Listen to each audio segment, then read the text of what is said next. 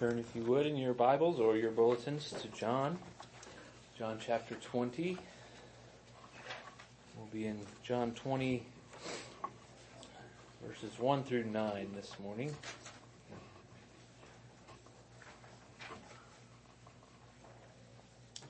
Let's pray before we read God's Word.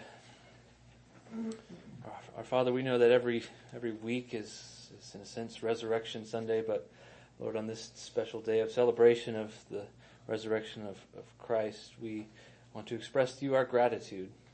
Thank you for raising the Son, for our justification, for our confidence in the day of judgment, our certain hope of the resurrection of ourselves. Uh, your kindness is, is beyond measure to us.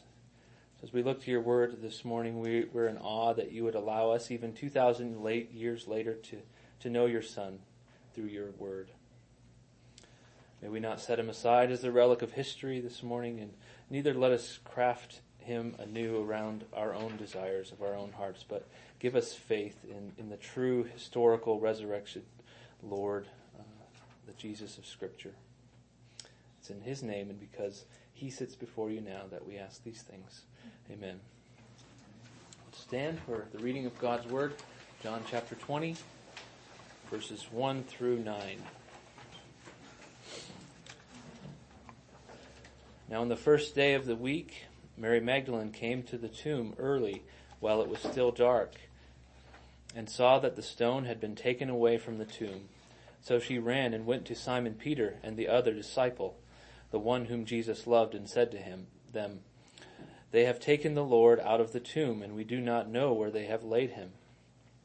So Peter went out with the other disciple, and they were going toward the tomb. Both of them were running together. But the other disciple outran Peter and reached the tomb first. And stooping to look in, he saw the linen cloths lying there, but he did not go in. Then Simon Peter came, following him, and went into the tomb. He saw the linen cloths lying there, and the face cloth, which had been on Jesus' head, not lying with the linen cloths, but folded up in a place by itself. Then the other disciple who had reached the tomb first also went in and he saw and believed. For as yet they did not understand the scripture that he must raise from the dead. This is God's word. You may be seated.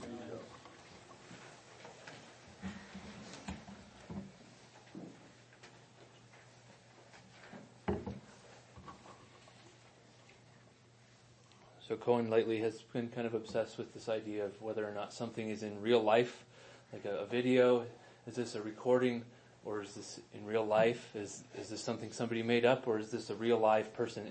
So he will always ask that, is this real life? And when we read uh, the Apostles' Creed, we read, you know, that Pilate, that Jesus was crucified under Pontius Pilate, right? And that's not just throwing Pontius Pilate under the bus, but it's to say this whole event is something that happened in space, in history. That this is an actual historical event. So Pilate was in real life, and that's what we were reading the other day. Some devotionals for uh, that kind of go through the the whole resurrection story, and that's what Cohen all of a sudden started to be very passionate about. This Pilate was in real life. Pilate was in real life, and I don't know who told him that, but he was very sincere. Pilate is in real life, and I said, yes, he is. That's very true. Even the world recognizes that Jesus was a person in real life. Very, very few people deny that this man Jesus existed, and it's pretty much universally recognized that uh, there was a man named Jesus who lived, who was crucified under the Romans, and that his tomb was empty.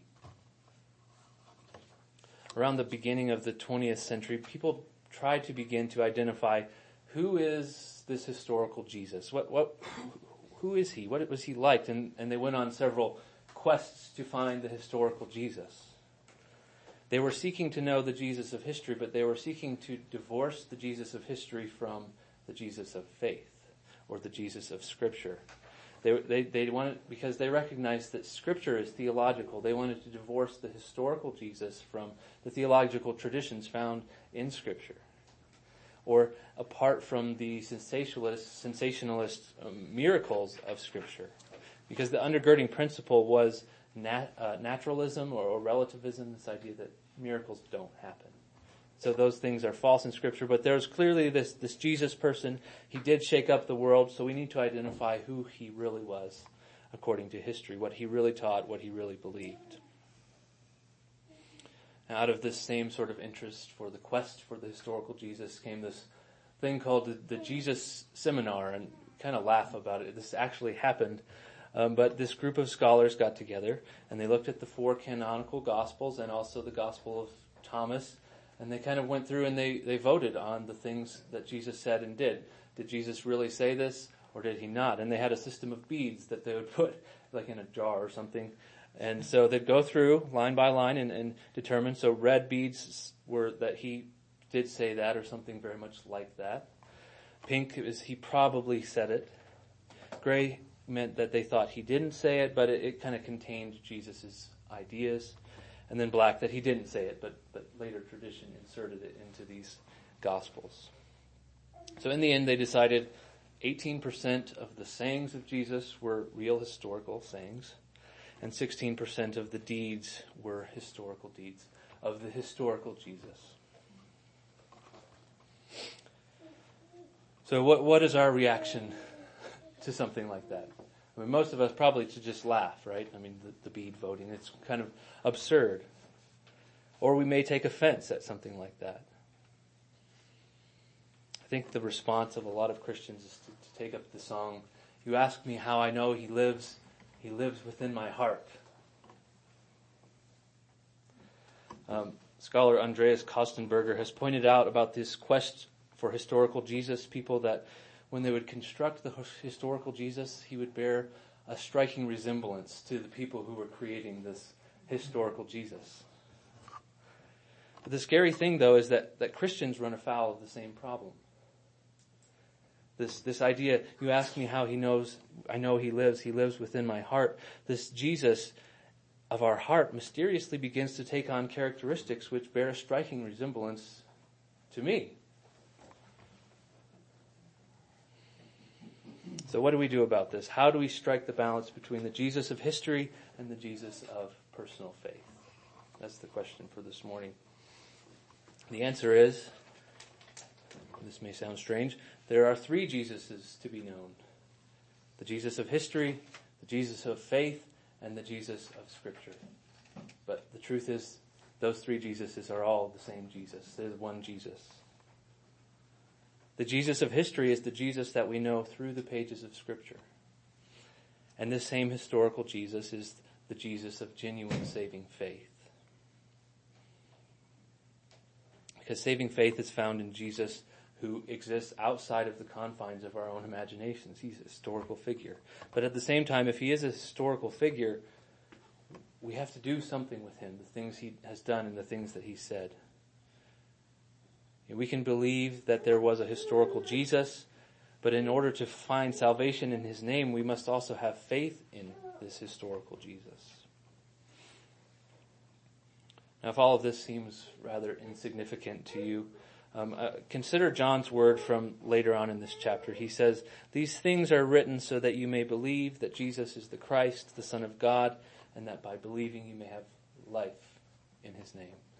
So this is a life and death issue. What we believe about Jesus is a life and death issue. We must have faith in the Jesus of history, whom God raised from the dead. And, and this is the Jesus we find in Scripture. So as John recounts his story here for us this morning of the empty tomb, he wants us to understand that this event actually happened in history to the effect that we believe and have life in the name of Jesus.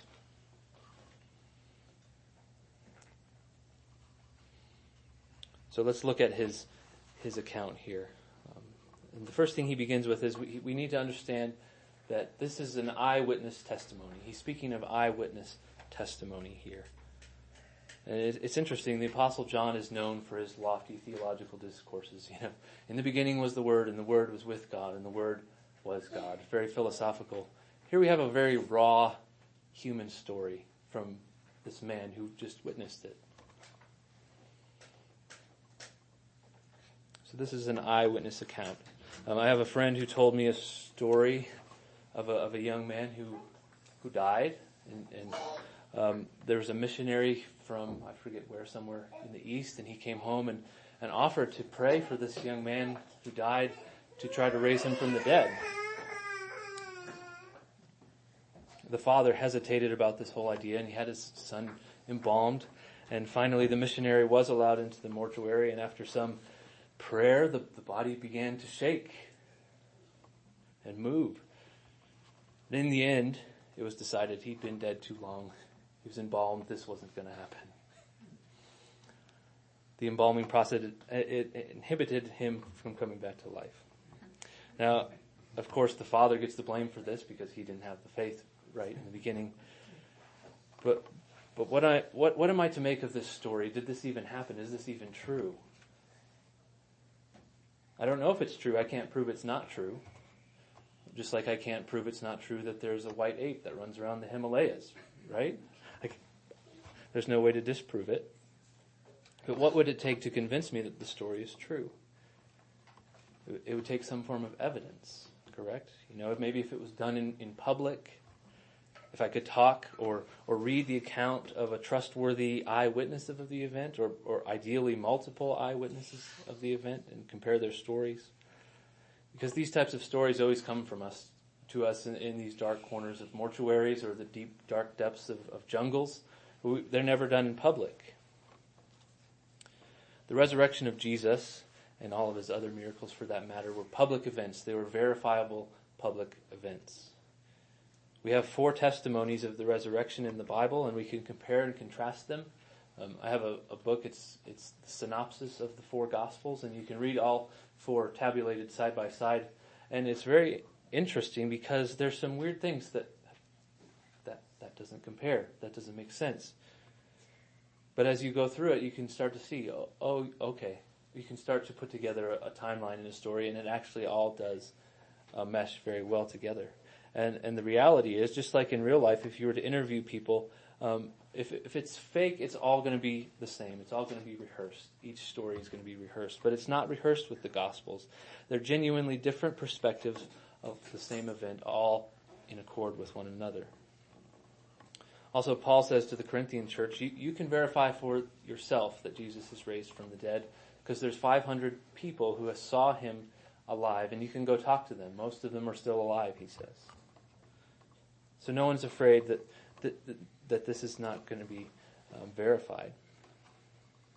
An eyewitness testimony is accepted in, in the court of law all the time, and even more importantly for our topic, as we read history. We believe eyewitness testimony when we read history. None of us was alive during the Civil War, but we don't deny the, the assassination of Abraham Lincoln. We accept the records of historians and we can compare and contrast them and find general agreement about what happened. And we might add no Civil War history was ever God breathed. So John's story is the story of a man who experienced the resurrection firsthand, and he recorded his experience for our benefit. So, what is John's testimony and why, is it convincing to us? Um, first of all, notice the unlikely nature of his story. If he was crafting this story, you know, from his own imagination, he would not have chosen this story, I don't think. The first thing we notice is that Mary Magdalene is the very first witness. This was in a day when, when women were not highly regarded. In the other gospels, they, the women go to the disciples and the, the disciples think they're telling just vain tales. They think they're making it up. And Mary herself was someone whom Jesus had casted out seven demons. And, and it's very possible she was the prostitute who wiped Jesus' feet with her hair and, and perfume. This was not a star witness, if you will. This is not someone you would choose, but this is the story that happened. Also consider John's unflattering confession of his own belief and confusion regarding the resurrection of Jesus. He says in verses 8 and 9, Then the other disciple, that's John is the other disciple who had reached the tomb first, also went in and he saw and believed. For as yet they did not understand the scripture that he might rise from the dead. If I was one of the disciples of Jesus, if I was going to try to deceive the world that Jesus rose from the dead, I would, I would take a different tack. I, I would assemble all the evidence and I would say, see, look, he told us, the Old Testament told us, we knew it all along, right? But John isn't trying to paint, him, paint himself in a good light. He's retelling the story as it happened from his own perspective. Which leads us to the next thing I want us to see from the story is that it's a very human story. You get the personalities of the people involved. Peter and John specifically. Peter's a guy who never does anything halfway. And he seems to kind of be this act first, think later type of character. And, and you, if you remember the story of after Jesus was raised from the dead, and, and um, they're out fishing all night, they don't catch anything. There's this man on the shore. You know, t- put your nets on the other side of the boat. So they do. They catch a whole bunch of fish, and, and then it hits John. He's like, "That's the Lord." and the, the words are no sooner out of his mouth than Peter is in the water and leaving the other guys to row back to shore.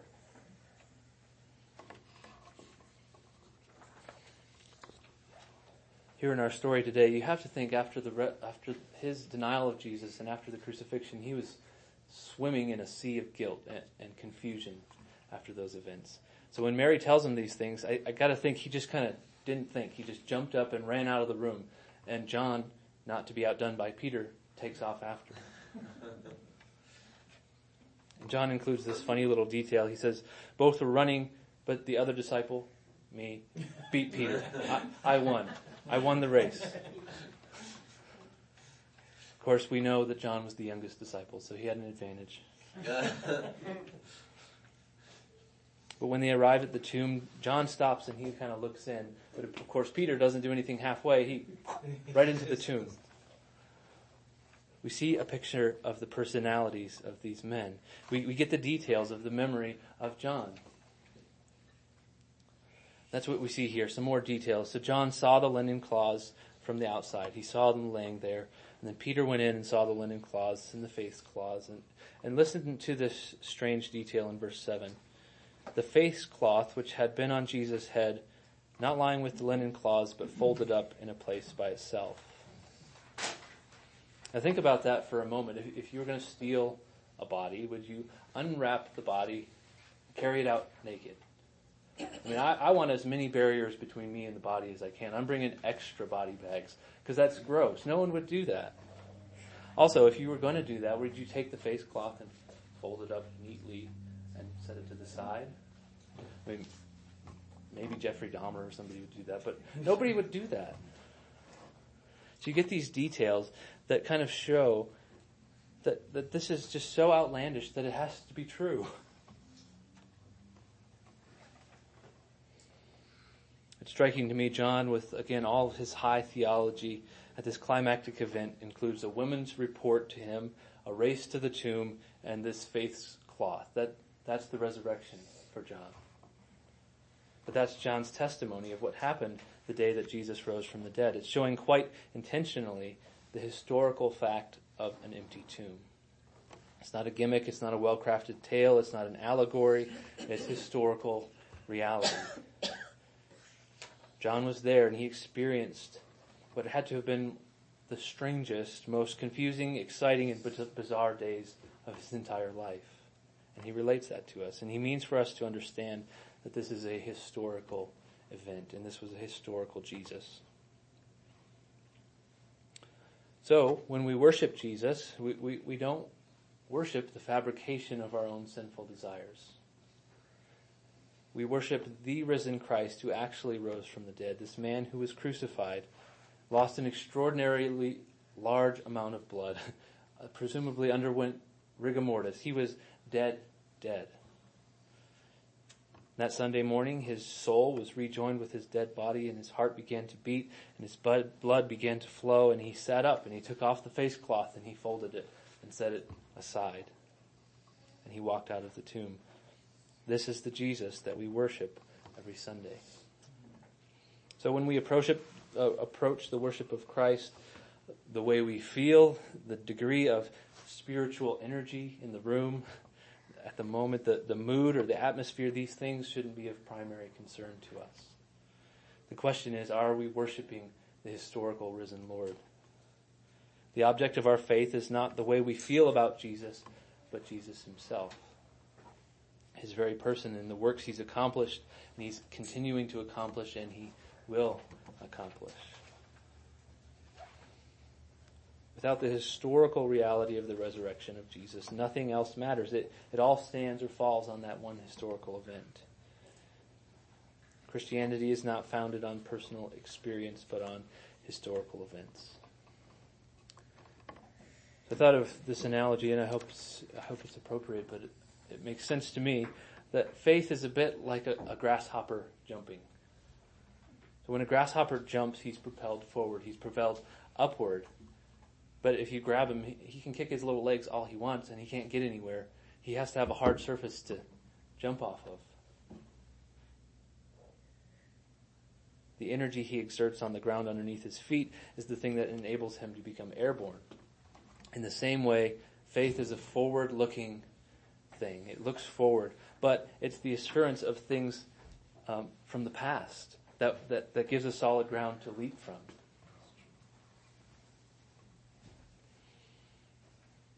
Romans 1 4 says that Jesus was declared to be the Son of God in power according to the Spirit of holiness by his resurrection of the dead. Without the historical resurrection or the historical Jesus, we have no confidence and nothing to look forward to, no faith to be propelled toward. Without the historical resurrection, we have no one with all authority in heaven and on earth given to me to be with us to the end of the age. We have no one to intercede for us before the Father. We have no confidence in future and final justice. We have no hope of our resurrection or our glorified bodies or eternal life. All we have is a dead teacher who claimed he would rise from the dead and didn't, and claimed to be the Son of God and clearly was not. All our affections and all our worship rest on a pile of bones in a cold, dark hole in a rock. But if he is raised, our faith and all that warmth of Christian experience and all our affections rest on a real, living person who proved that he is who he said he was and did what he came to do and accomplish. So the, histor- the, the historical resurrection is, in a, in a major way, the linchpin of our Christian faith. It is faith that I would like to turn our attention to next. Um, there's this fascinating sort of progression in the disciples, I think, as you as you look through the Gospels, of their faith in Jesus. For example, in the beginning of John, Nathanael calls Jesus the Son of God, King of Israel, when he curses the fig tree and it actually dies. Whoa, you know, he's the Son of God. And later it says, John says that the disciples believed in Jesus when he did his first miracle, when he turned water into wine. Then later, when the crowds left Jesus in John 6, he asked them, Do you want to go as well? And Peter said, Where are we going to go? You have the words of eternal life. We have believed, and we have come to know that you are the Holy One of God.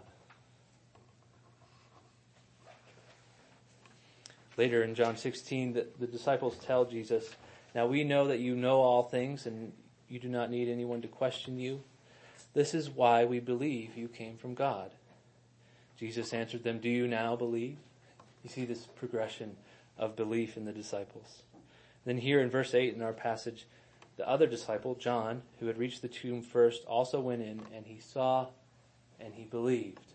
So they believed before, but they continued to grow in their belief. The disciples didn't have perfect faith. Their faith grew with time. And they didn't walk away from Jesus.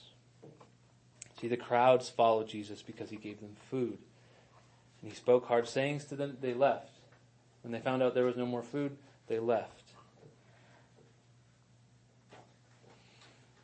It's also amazing to me that the story, um, the unbelief of the mob who came to arrest Jesus. They came to arrest him. They, and, and Jesus identifies himself. He says, "I am He.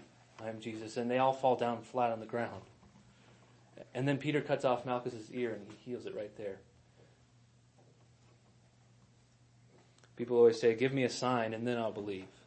Maybe if I was John and I saw it with my own two eyes, then I would believe. But we have an example right here that's clearly not true. That the people who saw Jesus multiply bread and fish saw it with their own two eyes, but they left when they realized there was no more food. Or when Jesus blew a few hundred men to the ground with a few words, or healed an ear just by touching it. They arrested him and crucified him anyways. They didn't believe, even though they saw the miracles with their own two eyes. So it's not enough to simply believe that a historical Jesus existed, and it's not even enough to believe that Jesus could do miracles. When we do make an encounter with the Jesus of history, we have to do something with him. And this is where the rubber meets the road with Jesus. Again, verse 21 of chapter 20, or th- 31, I believe. Uh, but these are written so that you might believe that Jesus is the Christ, the Son of God, and by believing may have life in his name. The implication being we already stand condemned. The, the sentence of death is already hung around our necks, and belief brings to life dead bones. Unbelief brings death because those who do not believe are condemned already, and our own righteousness is as filthy rags before God. So we need the righteousness of another. And that righteousness can only come through faith. This is what we learn in Romans 4, 22 through 25. That is why he, that is, or why his, um, Abraham's faith was counted to him as righteousness. But the words it was counted to him were not written for his sake alone, but for ours also. It will be counted to us who believe in him who raised him from the dead, Jesus our Lord, who was delivered up for our trespasses and raised for our justification. So by believing, we may have life in his name. No more condemnation for those who are in Christ Jesus. The righteousness of Christ credited to our account. To have Christianity, we must have the historical Jesus. We, we must also have faith in that Jesus, that he will save us from our sins, believing in our hearts that God raised him from the dead so that we may be saved. And we get a sense in verse 9 of the source of John's faith, the foundation of his faith. In verse 9, for as yet they did not understand the scripture that he must be ra- must rise from the dead. So there's a question, an interpretive question here: is did he, what did he believe when he saw this, the, the, the clause? Did he believe that Mary was telling the truth? Well, that doesn't align with verse 9 very well because it explains why he said that. Because he didn't understand the scripture yet. And we see, in fact, in John chapter 2, when Jesus says, you know, they're going to destroy the temple in three days, but I will raise it up again. It says that he was speaking about the temple of his body. When therefore he was raised from the dead, the disciples remembered that he had said this, and they believed the scripture and the word Jesus had spoken.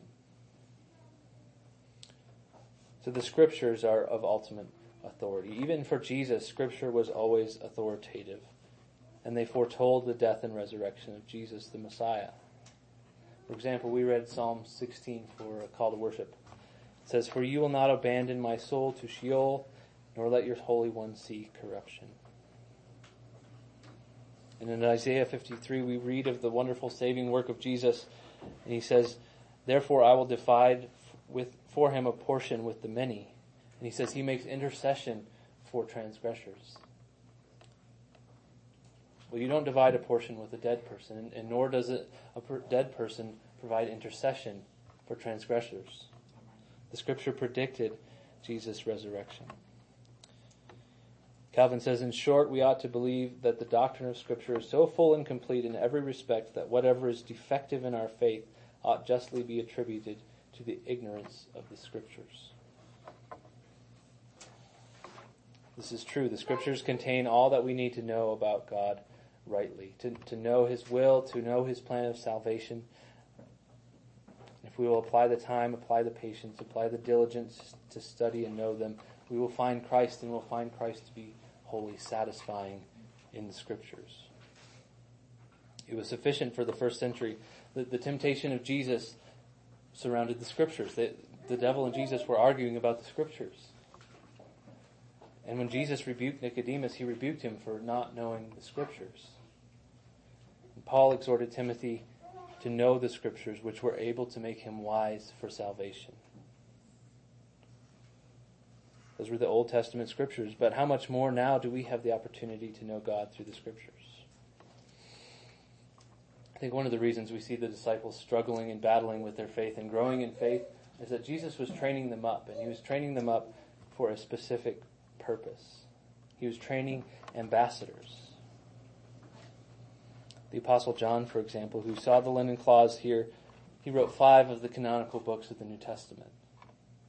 And in 1 John, he says, That which was from the beginning, which we have heard, which we have seen with our eyes, which we looked upon and have touched with our hands concerning the word of life. He says, That's what we proclaim to you. The things that we saw and the things that we heard. So we don't need to see the tomb and the linens for ourselves because the apostles have seen the risen Christ and they've written it all down for us. And, and here's an important point about that is it's not only that they wrote it all down, but they were selected by Jesus Christ, trained by Jesus Christ, and commissioned by Jesus Christ for that task. And as we saw in 2 Peter, they were, as they wrote, carried along by the Holy Spirit. So we know the risen Christ because they wrote of the risen Christ. Scripture and Scripture alone is sufficient to reveal the Jesus of history. And when we find Jesus in the Scripture, that, that quest for the historical Jesus is over. we, found him. And when we found the historical Jesus and we bend the knee in worship and adoration of he who was delivered up for our trespasses and raised for our justification. So the resurrection event is in fact um, in real life. The shocking, glorious event is as real as the, the nose on my face. But, but we dare not leave it at that. We, we must do something with the risen Christ. We must believe. We believe in our hearts that God raised him from the dead, and by believing, have life in his name. Amen.